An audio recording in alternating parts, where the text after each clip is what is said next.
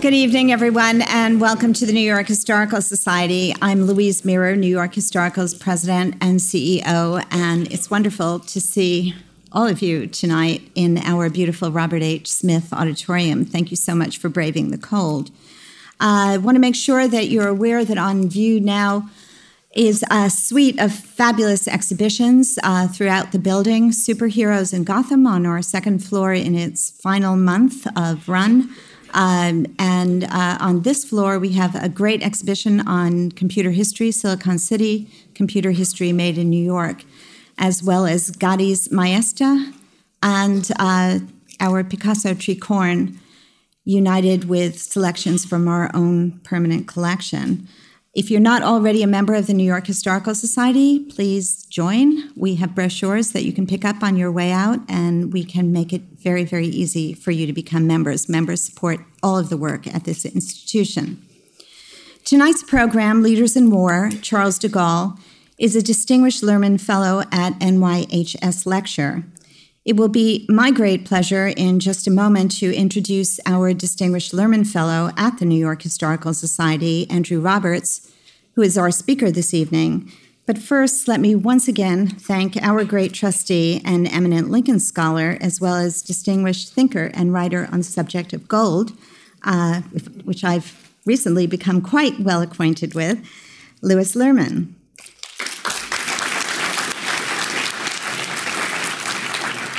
Mr. Lehrman has not only made it possible for us to be dazzled by Andrew Roberts with lectures over the past months on Napoleon, Churchill, Thatcher, Hitler, and now tonight, Charles de Gaulle, but also together with a small group of what were in those days known as new trustees about 13 years ago now, uh, really had the vision of the rebirth of our institution as New York's great destination for history.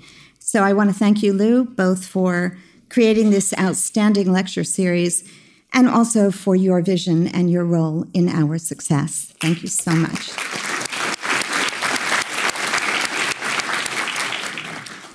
I would also like to recognize and thank the chair of our Board of Trustees, Pam Schafler, and the chair of our executive committee and our chairman emeritus, Roger Hertog. Thank you so much for all that you have done on behalf of this great institution.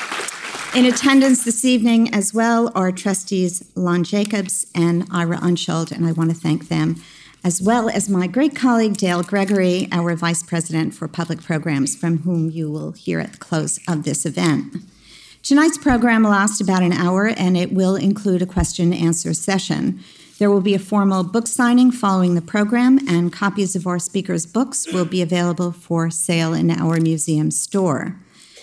We are very pleased indeed to welcome back Andrew Roberts, the Distinguished Lehrman Fellow at New York Historical Society.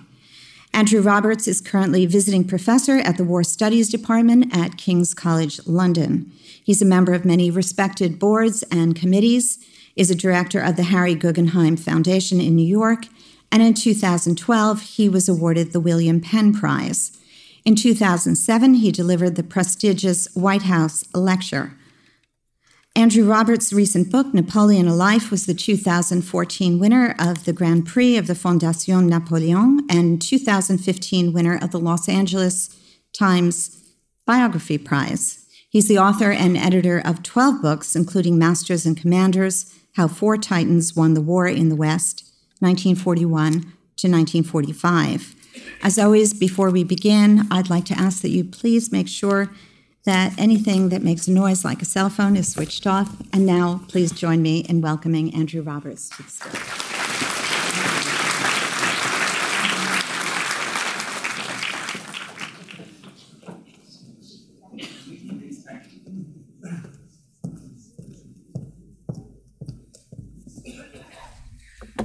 Sorry, I was just switching off my cell phone. Uh, I was speaking to an audience of 360 American colonels and generals when my wife called me. Um, I don't want that uh, to happen again. I did answer the call, I hasten to add. Um, ladies and gentlemen, it's a great honour to be invited to uh, address you about Charles de Gaulle. Wonderful also that this should be uh, another um, sellout audience. Um, I, some of you might remember the last time when uh, some people turned up who had tickets but nowhere to sit. There was a little bit of a scuffle at the back. Uh, it was tremendously gratifying. when my friend Philip Ziegler was writing his definitive biography of Lord Mountbatten in the 1980s, he felt compelled to place a notice on his desk which read, Remember, he was a great man. Mountbatten indulged in so many acts of petty self glorification that Philip had to remind himself constantly that beneath all the showmanship and self promotion was indeed a serious and substantial figure. During the speech, I want you to remember that Charles de Gaulle was also a great man, and that uh, although I'm an admirer of him, I'm also an Englishman. Uh, one of the tribe of Anglo Saxons for whom he had such a deep antipathy, uh, antipathy which, uh, in the case of Winston Churchill and Franklin Roosevelt, was entirely and enthusiastically reciprocated. In several of these lectures of mine, You'll have noticed that the leaders I've chosen were deeply influenced in their later thinking by major political events that happened in their teens. Margaret Thatcher listening to Winston Churchill's speeches about the Battle of Britain when she was 14, the French Revolution breaking out when Napoleon was 19, Churchill's father's resignation as Chancellor of the Exchequer when he was 12, and so on. For Charles de Gaulle, the crystallizing event was France's humiliation at the hands of Britain in the Fashoda crisis of 1897, which, although it actually took place when he was only seven, he heard about constantly during his teenage years because his father, a northern French minor aristocrat and nationalist, regularly harped on about it. Very briefly and crudely, French expansionism in North Africa along an east west axis was halted and rebuffed bloodlessly at the tiny mud hut village of Fashoda in the Sudan by a powerful British force under the command of Lord Kitchener, something that de Gaulle père never forgot nor forgave. Charles de Gaulle's Anglophobia of uh, June 1940, when he was living in London as a guest of the British uh, after the fall of France, has been explained by his biographer Jean Lacouture in terms of his, quote, his childhood, which had been marked by the sound of the word Fashoda uttered around him, but also several other sources, including, quote, because he spoke not English but German, because he had not thought much of the conduct of the British during the 1914 18 war, and because he was accustomed to a right wing press in which all the misfortunes of French diplomacy were put down to the intrigues of perfidious Al- Albion because he blamed Chamberlain for the withdrawal at Munich, and lastly, because he thought that Britain's military support of France during the last 10 months had been derisory. Part of de Gaulle's fascinating, infuriating personality was also derived from his family background, partly from his highly chauvinistic reading of French history, partly from his army cadetship at the Saint Cyr Military Academy, and partly from the humiliations that France underwent at the hands of Germany between 1870 and 1940. One might take issue with several of these views of de Gaulle's. Uh, it wasn't the British army that mutinied in the trenches in 1917, for example, but the French. But my purpose isn't to investigate the origins of de Gaulle's prejudice, but rather to place it in the context of his war leadership. I'll argue that his prejudice against Churchill and the British, which, though virulent, was as nothing compared to his resentment against Franklin Roosevelt and the Americans, um, was actually an important prerequisite for General de Gaulle's success and was primarily the thing that differentiated his from the other free governments in wartime London. How else was de Gaulle to ensure that France was treated differently after victory was won from, say, Italy, who also fought on both sides in the conflict and was also occupied by both Axis and the Allies. Instead of the suffering, instead of suffering the fate of Italy, France was allowed to have a zone of Berlin to occupy. She secured a security seat on the Security Council seat on the United Nations and was treated as one of the victor powers. Even though Italy had changed sides in September 1943, whereas the bulk of Frenchmen didn't rise up against the Nazis for a further 11 months. The reason for the different treatment was the truculence of Charles de Gaulle who constantly demanded parity of esteem for his country with Britain and America, and his success in creating a myth that supported that. He didn't just bite the hands that fed him, he made them his hors d'oeuvre, entree, and puddings. um, but he had to, for it was the only way that he could show that France still had teeth.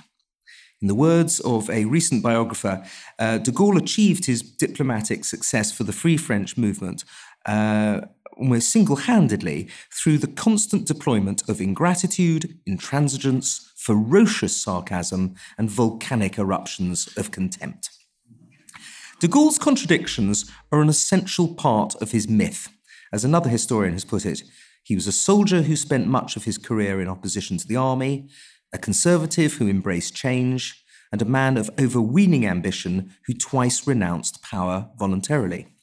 He might also have added that he was an imperialist who withdrew France from Algeria, a fiscal conservative who nationalized banks, and a, ma- and a French patriot who nevertheless envisaged the army invading metropolitan France from Algeria in order to make him president in 1958. All of these contradictions can be explained away, however, in the single word Gaullism.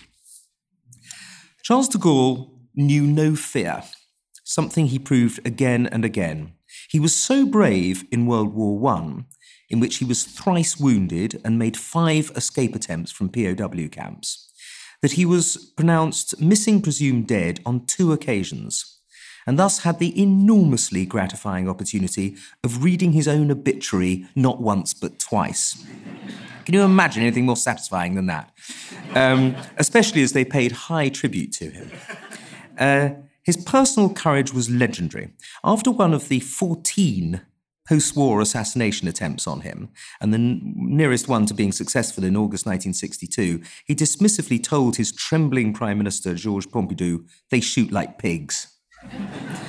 Another attractive aspect to his personality was his love for his family, especially his profoundly disabled daughter Anne. At her funeral in 1948, after she had died at the age of 20, de Gaulle stayed at the graveside at uh, Colombey des Deux Églises with his wife Yvonne for a long time before leading her away with the words, Come, now she is like everyone else. I do recommend visiting uh, Colombey uh, for any of you who haven't. It's a magnificent um, uh, little corner of France. Says a lot about uh, about De Gaulle. His uh, his and his family's um, graves are uh, um, uh, very moving there. Otherwise, in the words of a uh, recent newspaper article, he was distant to friends, suspicious of allies, manipulative of colleagues, harsh to subordinates. When the French fight for mankind, they are wonderful, wrote Andre Malraux. Uh, when they fight for themselves, they are nothing.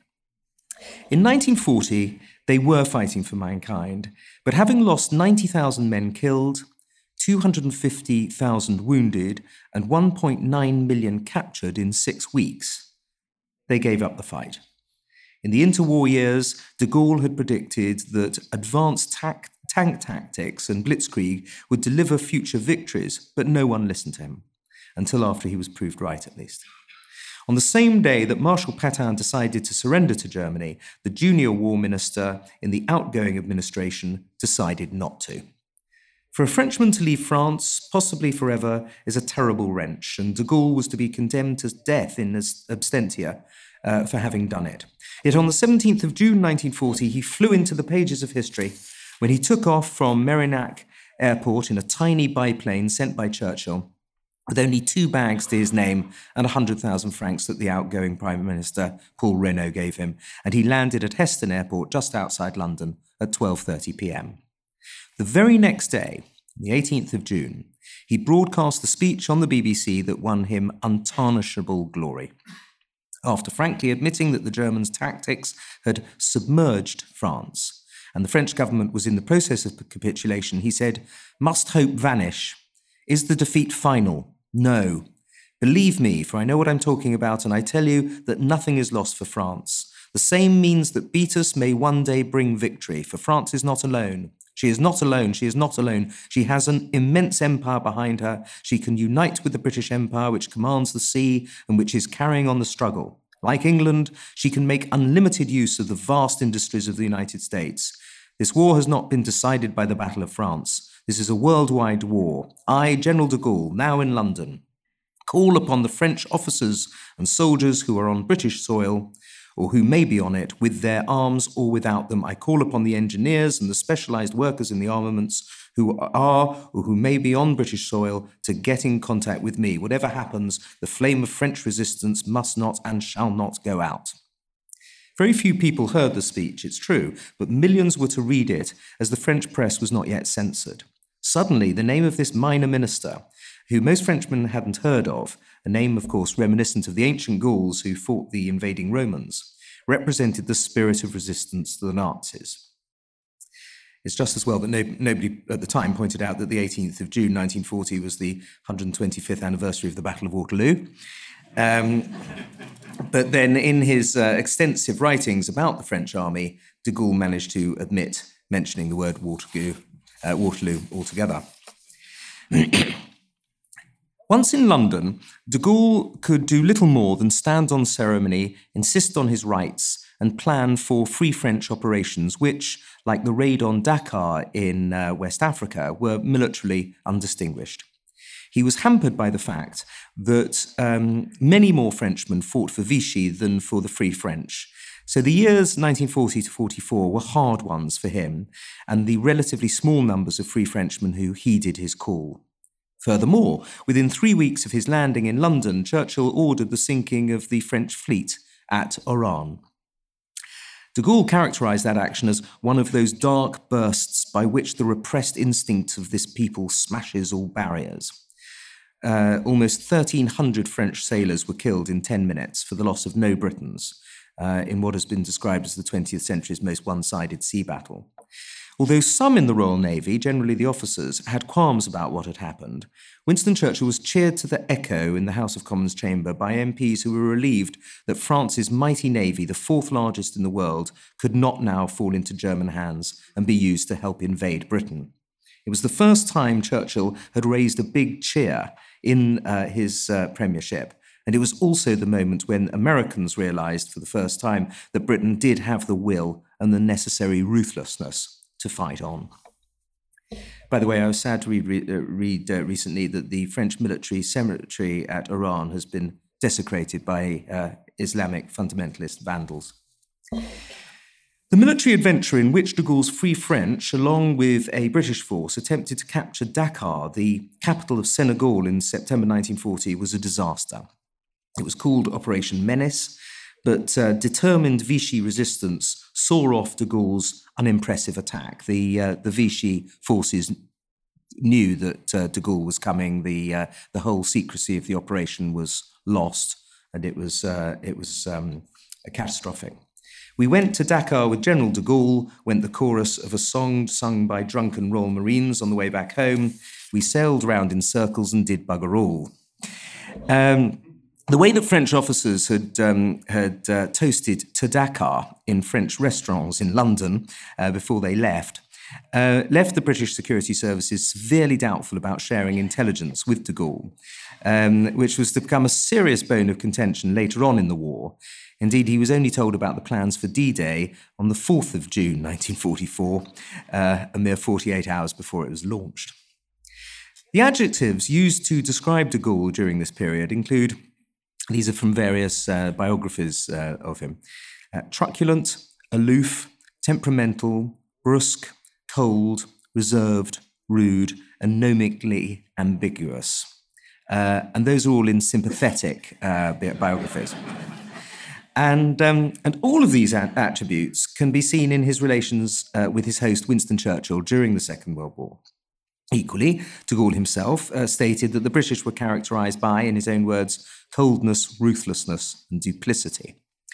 His insistence on being treated as a world e- uh, leader of equal import as Churchill and Roosevelt was frankly absurd when it came to the relative contribution being made in terms of men and material. When the British Empire contributed over 15 million warriors to the Allied cause, and the United States had 16.5 million men and women in uniform by 1945, the Free French were only ever measured in tens of thousands. Yet de Gaulle's demands for parity um, frustrated and irritated les Anglo Saxons to the extent that after Operation Torch in North Africa in November 1942, which was, of course, conducted against Vichy French rather than the Germans, Roosevelt actively promoted the French general Henri Giraud, who had escaped from a prisoner of war camp and made it to North Africa to command the Free, Free French, plunging de Gaulle into a bitter internecine battle against Giraud as they became um, both uh, co presidents of the Comité Français de la uh, Libération Nationale. Only Churchill's reluctant support of de Gaulle, who infuriated him, but whose actions in June 1940 always won his approbation because he admired courage above all other human traits, kept de Gaulle in his place. Roosevelt, um, who suspected that de Gaulle had dictatorial tendencies, was particularly annoyed by the way that his actions, such as invading without warning the Saint Pierre and Miquelon Islands off the coast of Canada on Christmas Day 1941, threatened Washington's continued diplomatic relations with Vichy France. After FDR sent Admiral Leahy, his own naval aide and friend, as ambassador to Vichy France, Leahy accused de Gaulle of sulking in London. In the course of the rows between Churchill and de Gaulle, which were conducted face to face and in Churchill's execrable sounding but just about comprehensible French. Um, both men said precisely what they thought of each other. Churchill would invent French words, um, uh, as when he told de Gaulle, Si vous me obstaclerez, je vous liquiderai. Um, just before D Day, uh, Churchill said to de Gaulle, Each time I must choose between you and Roosevelt, I shall always choose Roosevelt. De Gaulle later recalled that Churchill had also said, Every time that uh, Britain has to choose between Europe and the open sea, she will always choose the open sea. But frankly, I believe Churchill used the far more personalised and non nautical form of words, uh, and he probably enjoyed doing it too. Behind his back, Churchill reputedly likened de Gaulle to a female llama who has been surprised in her bath. there must have been a comic element to the disparity in size between the two men standing face to face, shouting at each other, uh, since there was a 10 inch disparity between their heights. In November 1944, Cecil Beaton photographed Charles de Gaulle and Churchill inspecting French fruit, uh, troops in the Vosges uh, while snow was falling. It's an evocative photograph, but even in his RAF officer's hat, Churchill only really came up to de Gaulle's shoulder.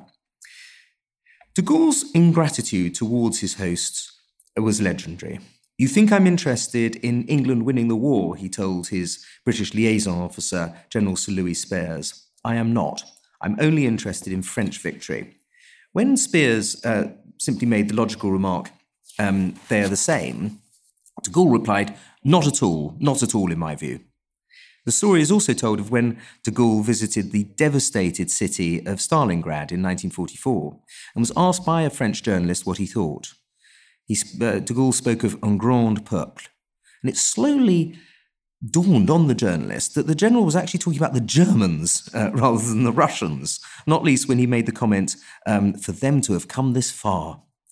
It was hushed up at the time, uh, but it's, it's pure Charles de Gaulle.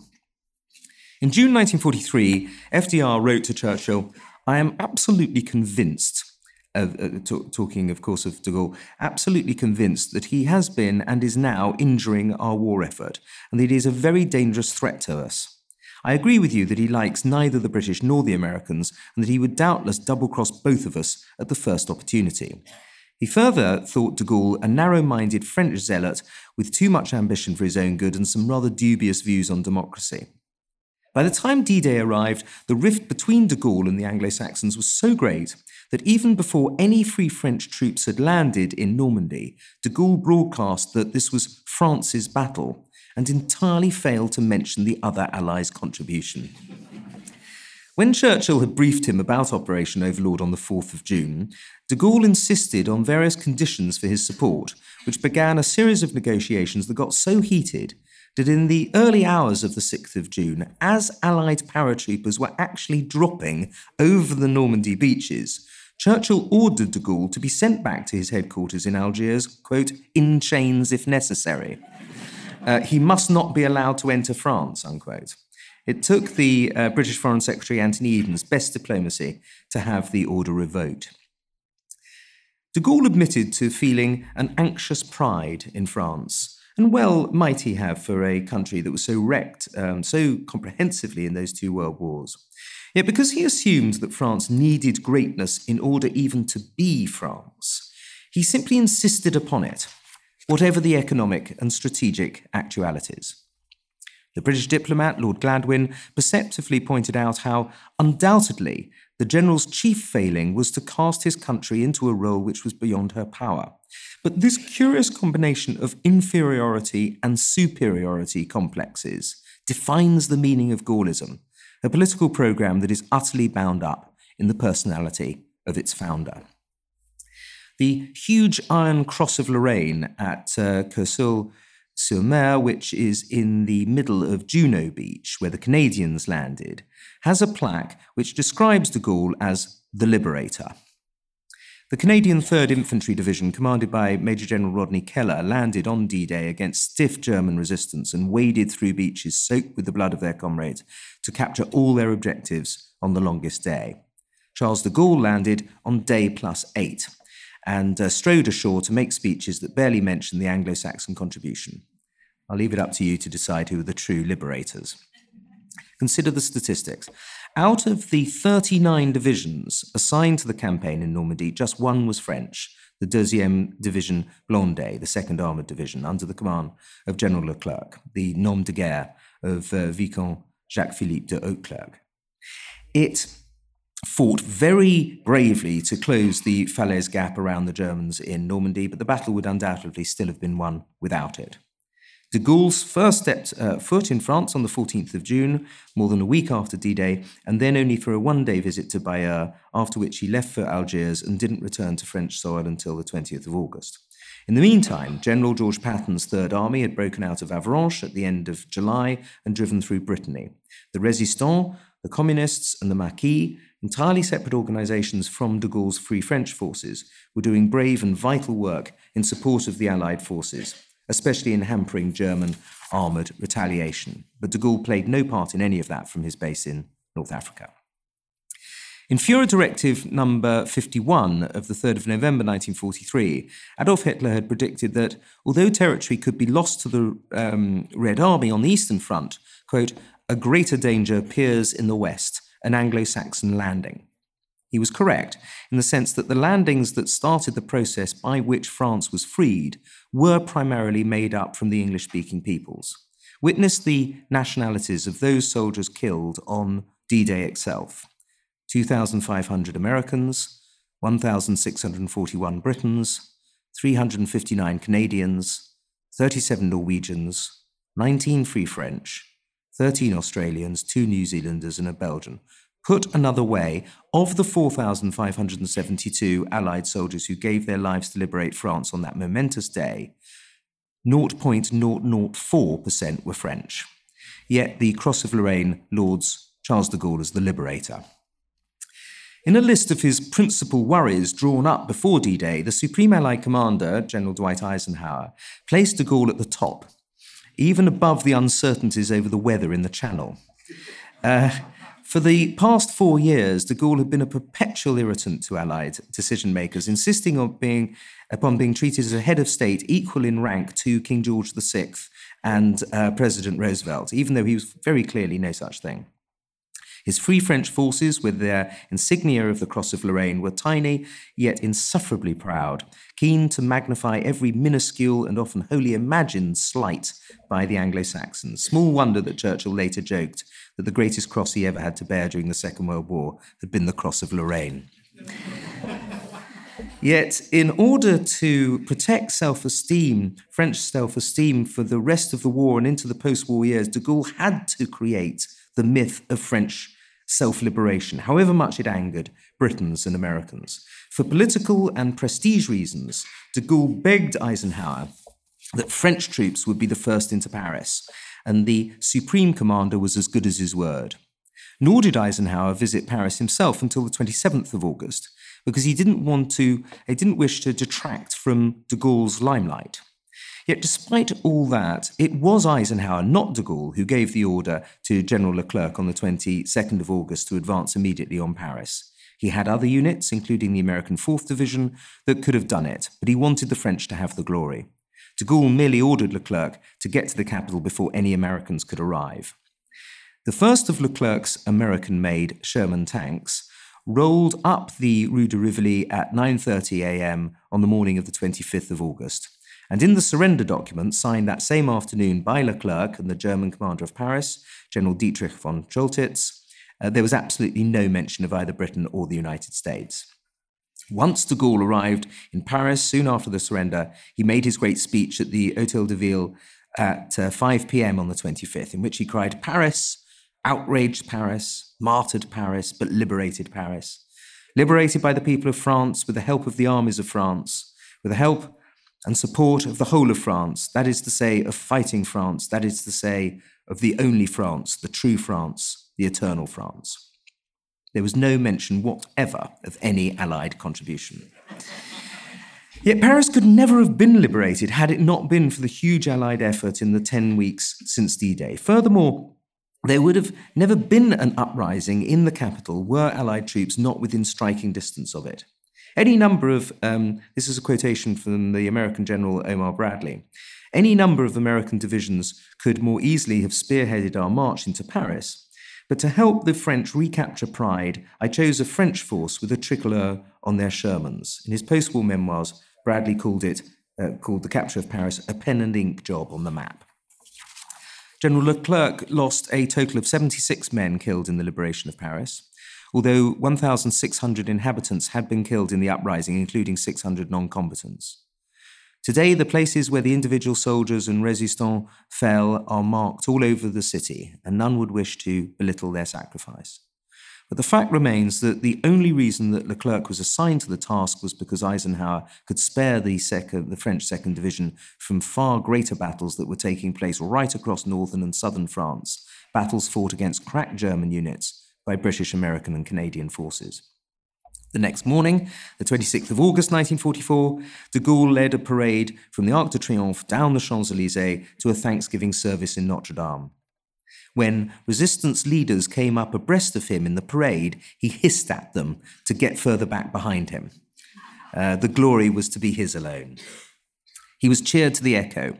But of course, wartime crowds are fickle, when the collaborationist uh, Vichy President Marshal Pétain had visited Paris on the 26th of April um, 1944, exactly three months earlier, hundreds of thousands of Frenchmen had turned out to cheer and cry Vive le Maréchal. What France desperately needed, therefore, was a myth of heroic self deliverance. That is what de Gaulle gave them that day in August 1944, and which they came to believe uh, even to this day. For in August 2004, on the 60th anniversary of the liberation of Paris, in a 48 page special commemorative edition of Le Parisien, described by the BBC as the official French narrative, the contribution of the British, Americans, uh, Canadians, and other non French forces was not so much as even mentioned until page 18, uh, when it is claimed that the Allies uh, had not wanted to liberate Paris at all, but were only forced to send forces there once the French had effectively liberated themselves. Entering Notre Dame for a service of thanksgiving for the liberation on the 26th of August 1944, shots were fired from inside the cathedral. Everyone dived for cover, except de Gaulle, who continued to walk upright and erect at his full height of six foot four, minus the kepi, uh, towards the altar. It's still unclear whether there were Germans still holding out in the cathedral or where else the shots could have come from, but no one doubts the extraordinary courage shown by the general on that occasion, as on so many others. France cannot be France without grandeur, uh, Charles de Gaulle once said. In 1940 to 44, there was very little grandeur in France, uh, except in the actions of the French resistance and of de Gaulle himself. Many unflattering adjectives have been flung at him in the course of this lecture mine, other historians, Churchill's, Roosevelt's, and several other people's. But nothing can detract from the central fact that he had a totally clear view of French national interest, and for him, nothing else mattered. when France had to face a fate that thankfully neither Britain nor America, protected by miles of seawater, uh, ever had to, French people had to come to terms with the Nazi occupation in a myriad of different ways, with everything from total collaboration to full scale resistance, with the vast penumbra of positions in between. The French actress Arletty, when uh, arrested after the liberation for spending the years of the occupation in the Ritz Hotel with a succession of German officers, uh, said something that is um, untranslatable in a family audience such as this. Um, but in French, uh, it goes uh, uh, Mon cours est français, mais mon cool est international. Uh, now, if everybody had taken Arletty's stance, France could not have survived. Instead, there were men and women who fought on. De Gaulle was something of a monster, true, but he was a sacred monster. Despite everything, he was a great man, easily the greatest Frenchman between Napoleon 200 years ago and the present day. It isn't given to many people in history single handedly to save the honour of their country, but such was the destiny of General de Gaulle. Besides that splendid legacy, all complaints about his ingratitude, hauteur, and occasional pettiness matter nothing, as no one appreciated more than Winston Churchill himself. Charles de Gaulle was a giant, and we should salute him as such. Thank you very much.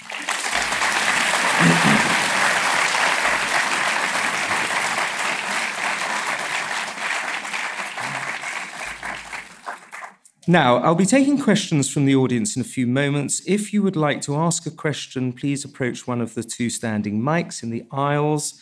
Uh, before asking your question, please tell us your name, and out of respect for the other people waiting their turn, please ask one question.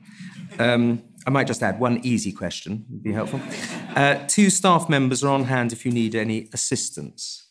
Sir. When, when de Gaulle was president, I seem to recall that when he would go on the weekends to his cottage outside Paris, he had no phone in his house. Is that true? And if it is, why? Um, that will, yes, that is true up until 1958, uh, until he went back to the presidency. Um, why is a really good question. I'm afraid I don't know why. I, uh, it is. It sounds extraordinary. But then, when he became president in 1958, when he, he did have a, a, a phone um, installed at, uh, at um, it, yes, it seems absolutely extraordinary, doesn't it? Sir, I'm Jim Pasinich. I'm a docent here. Uh, how would you rate de Gaulle as the president of France, uh, as a politician? Um, I, I, deliberately in this lecture concentrated just on his war leadership because this is a series of lectures on war leadership. But um, uh, he really extended into his presidency a large number of the um, of the assumptions that um, one would take for granted um, in his uh, in his uh, wartime. I mean, he was the most tremendous pain in the neck for the uh, Les Anglo-Saxons. Of course, in 1963, he stopped um, Britain from joining the um, the European Union. In fact, he said no uh, the day before I was born. Um, he uh, then lectured um, the United States a lot on uh, Vietnam. In 1966, he withdrew from the NATO uh, command and control structure. In 1970, he um, he visited Canada and encouraged the French Canadians to split off from the uh, British uh, Canadians. Uh, Vive le Québec libre, he uh, he, he called in uh, in Quebec. Um, he he really did continue this this sort of sense of um, of antipathy towards us. Equally, um, for a French nationalist, he was pretty fantastic. He um, uh, would.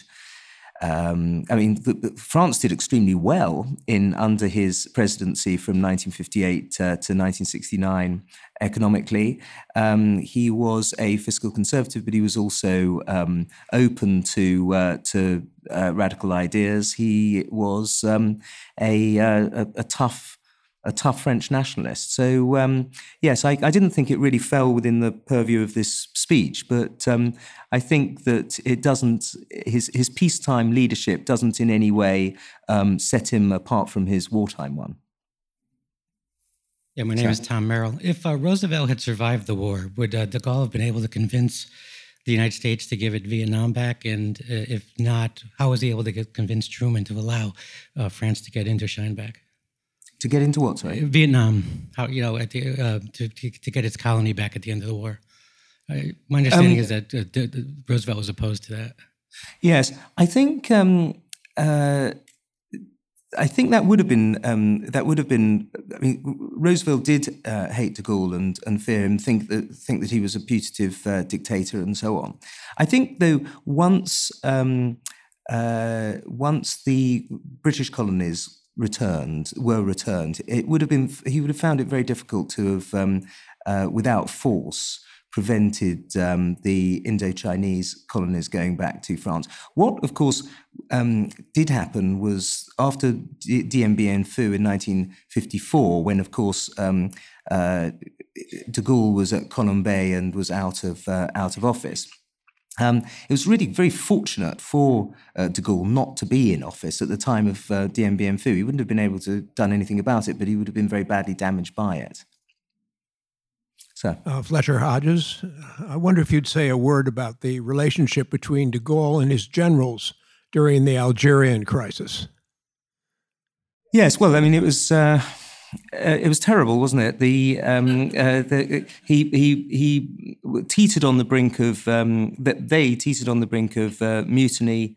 Um, on uh, on several occasions. They uh, the, the, the more serious of them attempted to assassinate him, of course, all the way through up until the uh, the um, early sixties. He was a um, uh, but but no one else could have done it. It, it. it took General de Gaulle to be able to to give back Algeria. Anything, anyone less than the general um, would have ripped French society in half uh, there would have been there would have been there were all there actually there almost were troops on the streets. So um, in a sense, it's a, it's a little bit like Nixon going to China. Only only De Gaulle could uh, have given up Algeria, and the terrible relations between him and his generals, including generals who had been very brave in the war and had served uh, under him, was um, a, um, a, a, natural reaction of their uh, inherent. Um, um positive feelings towards the Pied Noir. Sir.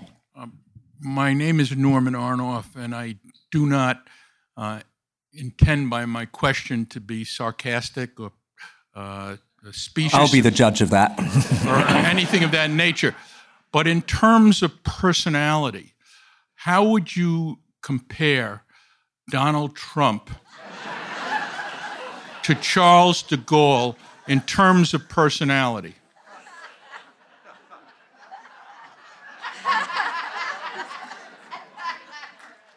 It is a serious question because I'm interested in, in qualities of leadership uh, in, in people and ability to communicate. Uh. Um, I, I think in the um, uh, I think in the in the sort of uh, sheer extraordinary capacity of self-regard, um, there, there, there undoubtedly is something, uh, uh, something there. The, uh, the, the two, and of course, I mean, um, Trump is the is the American Gaullist. You know, he is the person for whom um, totally untrammeled um, American. Uh, nationalism is a, uh, a, a, he sees it at least as a way as a way to power, uh, completely regardless of what it will do to the international system and the uh, and the balances of power and so on. Um, so yes, I think you might have something there, but.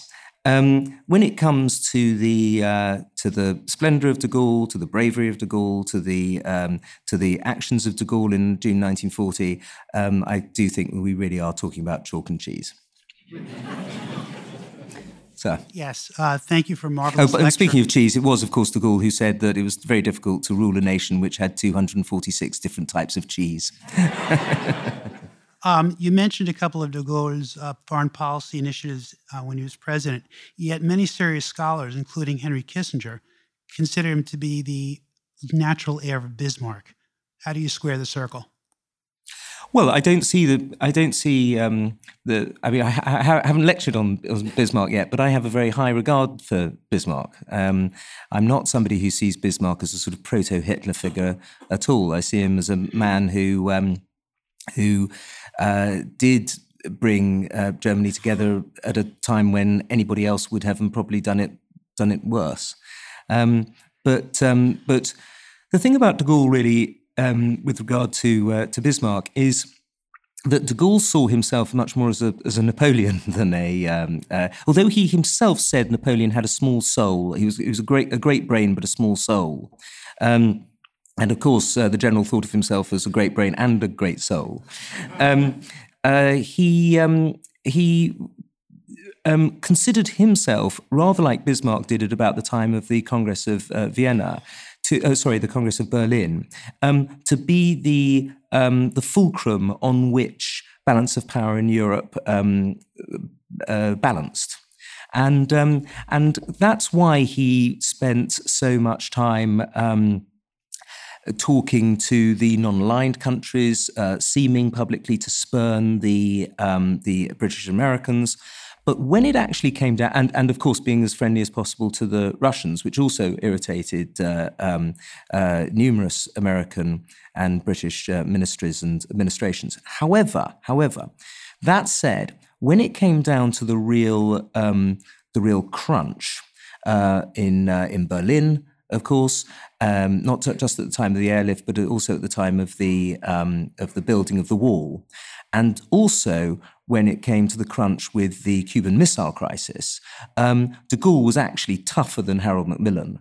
Uh, and more supportive of the American stance than uh, than the British. So, yes, he saw himself as the fulcrum, but when he saw communism um, uh, winning, he uh, he didn't mind putting his uh, weight the other way. His, and he actually saw an end to communism in Russia. He said that he believed that um, the Russians would uh, would suck up communism in the same way that uh, blotting paper sucks up ink. So, uh, with regard to General de Gaulle's own memoirs of of the war, how, how accurate do you think they are versus how uh, how much his pride might have uh, painted the picture for him. Um, de Gaulle's own memoirs are, uh, are utterly wonderful. That opening um, remark about how he has a certain idea of France um, says uh, says everything about uh, him and about his nationalism and about his uh, his belief in his country. It's a it's a it's a beautiful piece of um, of, of literature, and it should be read as literature.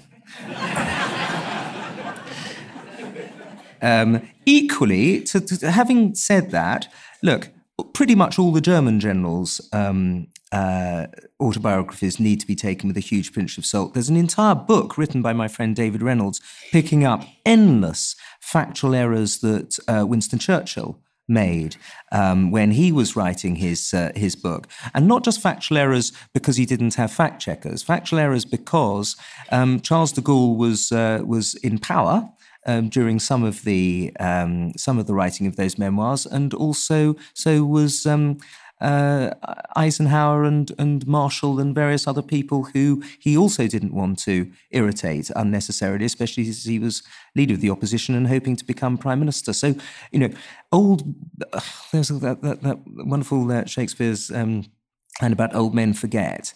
Um, but my, my sense a, a, lot with these statesmen is that old men forget, but old statesmen forget selectively. Sir. Thank you. My name is Babak Givi. I, my question is how would you describe General de Gaulle as a military commander? Was he a good tactician or a, a brilliant strategist? And can you give an examples one way or the other? Um, one, one can't really, because of course he didn't actually command, apart from the Dakar raid, and uh, overall um, he he was not a he was he was he, uh, head of state of of the Free French. He didn't he let Leclerc um, fight all the battles in um, in uh, France because he was taking care of the politics. Um, I suspect he would have been good. He was he was certainly uh, immensely brave, of course, in the First World War, and he was a great um, writer about strategy. Uh, Pétain, uh, ironically enough, rated him tremendously highly um, in the um, in the interwar period when they worked together. Um, and uh, and so yes, I'm, I'm, sure had he been allowed to, um, to had he allowed himself to uh, command um, uh, troops in action, he'd have been he'd have been good.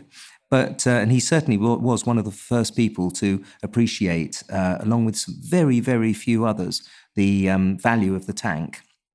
But um, but he didn't really have a chance to. Um, one one other uh, thing, but just before you leap up, um, there, there's a fantastic quote that I wanted to come out with. I just saw it virtually as I was coming out here, which is um, from uh, Paul Johnson's uh, uh Paul, a book by Paul Johnson, which said, When he finally resigned in 1969, de Gaulle went on holiday to Ireland, where he struck up a friendship with the president of Ireland, Eamon de Valera. They had a couple of things in common.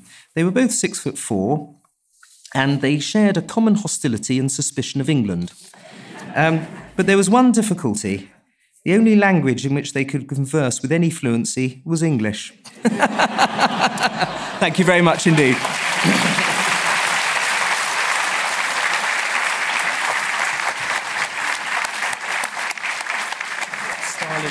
Seven.